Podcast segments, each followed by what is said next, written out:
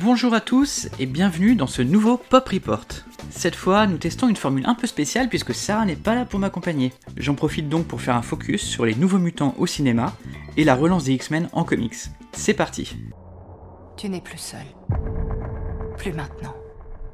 Savez-vous ce qu'est un mutant?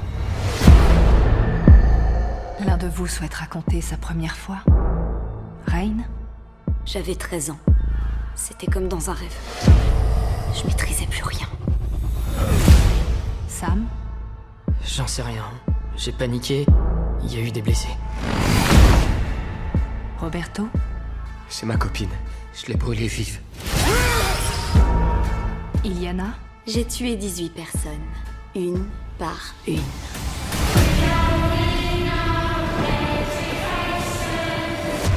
On n'est pas dans un hôpital. On est en cage.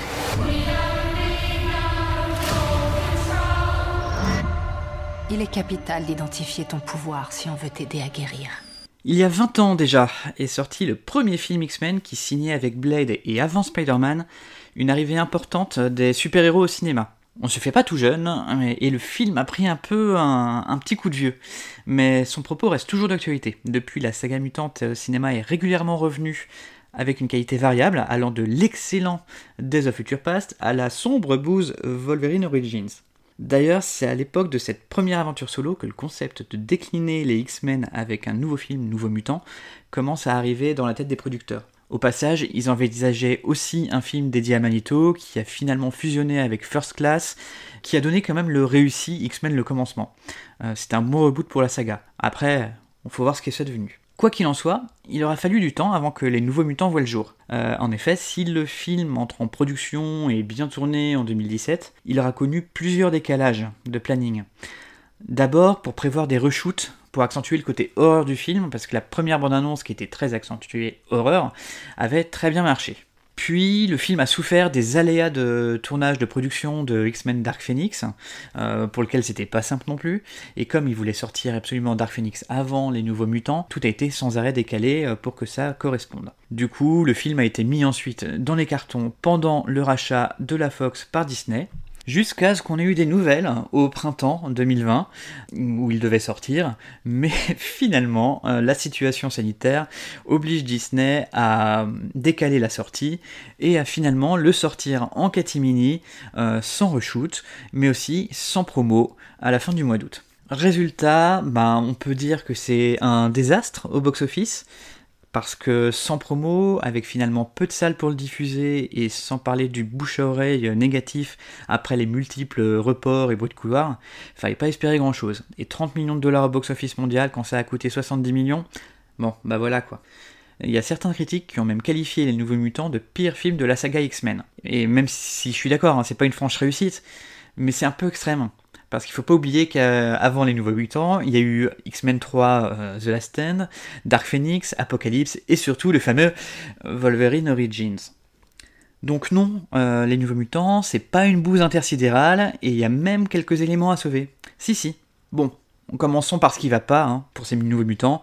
C'est une libre adaptation de l'arc des nouveaux mutants originellement raconté par Chris Claremont et Bill euh, Sienkiewicz, qui s'appelait L'ours démon. Et donc ici, on a donc cinq jeunes mutants enfermés dans un hôpital psychiatrique et dont les peurs commencent à devenir réelles. Donc il y a un vrai potentiel pour verser dans l'horreur.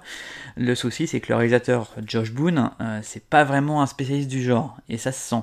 Il se contente juste de filmer les décors un peu glauques et de laisser les effets spéciaux faire un peu leur travail. Bref, on a vu mieux euh, côté réalisation et mise en scène. Et puis côté histoire, bah, entre plusieurs incohérences, des clins d'œil un peu trop appuyés, même si c'est Buffy que j'adore, c'est un peu lourd. Et il y a un côté très prévisible aussi de, l'intrigue, donc on n'est pas vraiment servi quoi. D'autant plus qu'en 1h30 de film, ben, tout est exploré à la vitesse de la lumière. Le réalisateur n'a vraiment pas le temps d'explorer la personnalité de ses personnages, qui sont réduits à des gros clichés ambulants, en particulier euh, Solar et Rocket, qui ont à peine le temps d'exister à l'écran. Mais comme je disais, il y a quand même quelques éléments à sauver. Et en premier lieu, c'est la sincérité du réalisateur envers son histoire.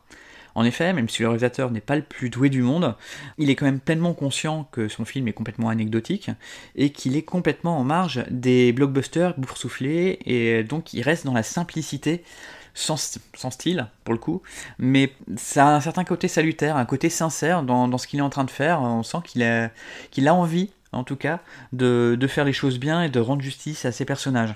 Donc ici, il n'y a pas de monde à sauver, pas de costume de super-héros, c'est juste des ados euh, qui ont des pouvoirs et qui doivent se sauver eux-mêmes. Évidemment, c'est une parabole sur l'adolescence et tout ça et tout ça, et ça a été mieux fait déjà rien qu'avec le personnage de Malicia dans les films X-Men originaux. Mais bon, euh, c'est quand, même, euh, c'est quand même assez attachant de ce côté-là. Il y a aussi quelques effets visuels plutôt réussis. Je pense au rendu de Magic. Bon, le personnage est joué à géométrie variable, mais les effets spéciaux sont pas trop mal. On sent qu'il y a un petit univers derrière qui, pourrait être sympa à explorer. Peut-être dans une hypothétique suite qui ne verra jamais le jour. Et l'ours démon dans le final, ben c'est pas horrible, euh, c'est même plutôt acceptable. Bon, heureusement que tout se passe de nuit. Hein. Mais ce qui est surtout réussi, c'est euh, l'histoire d'amour naissante entre Danny et Ran. Euh, Josh Boone, c'est le réalisateur de la romance mélo à faire pleurer dans les chaumières, nos étoiles contraires. Et on sent qu'il est plus à l'aise avec les histoires d'amour, ça se voit ici. Euh, les rapports entre les deux adolescentes sont, sont vraiment touchants. C'est une histoire euh, d'amour. Euh, oui, bah c'est de lesbienne, ok, mais c'est voilà, ça arrive de manière hyper naturelle. C'est vraiment touchant, en particulier grâce à la sensibilité qu'apporte Messi Williams, Aria de Game of Thrones, dans le rôle de Ran du coup, de, de cette jeune loup-garou. Et rien que ça, moi ça me donne un petit attachement au film. Donc euh, bah, non, les, Nouveaux Mutants, c'est pas le pire film des X-Men. Et je dirais même que compte tenu des circonstances de production et de sortie, c'est un spin-off qui est plutôt agréable à regarder. J'aurais pas été contre une version longue qui donne plus de matière, de contenu, euh, ou même une suite hein, qui permet de, rester un peu plus longtemps avec les personnages. Mais bon, de toute façon, ça va être rebooté prochainement pour faire entrer les X-Men dans le MCU, donc euh, inutile d'attendre grand chose de plus. D'ailleurs, le MCU s'inspirera-t-il de la relance des X-Men en comics par Jonathan Hickman? Euh, oui, c'est juste une question pour faire la transition vers Oxbox.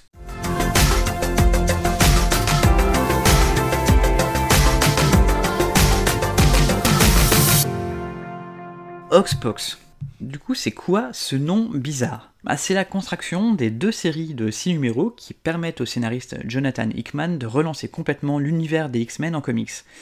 D'un côté, on a la série House of X, et de l'autre côté, on a l'autre série Powers of Ten car depuis plusieurs années, on peut dire que les X-Men ne sont pas gâtés par la maison des idées. En effet, si on demande à n'importe quel fan euh, quel serait le run le plus important euh, des X-Men récemment, il y a de fortes chances qu'on réponde euh, les New X-Men de Grant Morrison ou les Astonishing X-Men de Joss Whedon. Mais bon, ça remonte quand même à près de 15 ans tout ça. Il y a bien eu House of M depuis le temps, la trilogie du Messi, et même les Uncanny Avengers de Remender qui étaient vraiment bons mais depuis que Bendis avait introduit les X-Men du passé, on peut dire que c'est vraiment devenu n'importe quoi. Les X-Men étaient vraiment, vraiment à la dérive.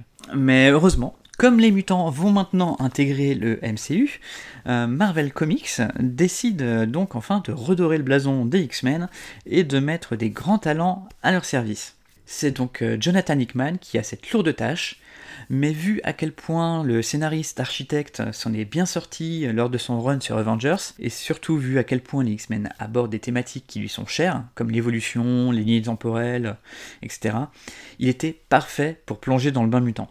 La relance se fait donc avec ces deux titres, House of X et Powers of Ten, dessinés par Pepe Larraz et Hervé Silva, avec Marte Gracia aux couleurs pour unifier euh, l'ensemble. Et ces deux séries lui permettent donc de poser et d'expliquer en détail un nouveau statu quo pour les mutants, et de lancer euh, pas mal de pistes d'intrigue pour tout un lot de nouvelles séries mutantes. Qui vont suivre derrière. Bon, je parle de révolution et vous allez me dire, ouais, mais à chaque changement d'auteur, on nous dit que c'est une révolution. Euh, effectivement, euh, pour le coup, euh, c'est vrai qu'il y a beaucoup d'annonces qui sont comme ça. Mais là, les choses ne seront clairement plus jamais comme avant. Car dès les premiers instants, le contexte géopolitique change complètement pour les mutants. Si cette fois ils s'isolent encore sur une île pour créer leur état-nation, ils ont tout prévu pour qu'on ne les embête pas. Euh, les humains vont les laisser tranquilles, ils ont trouvé une solution.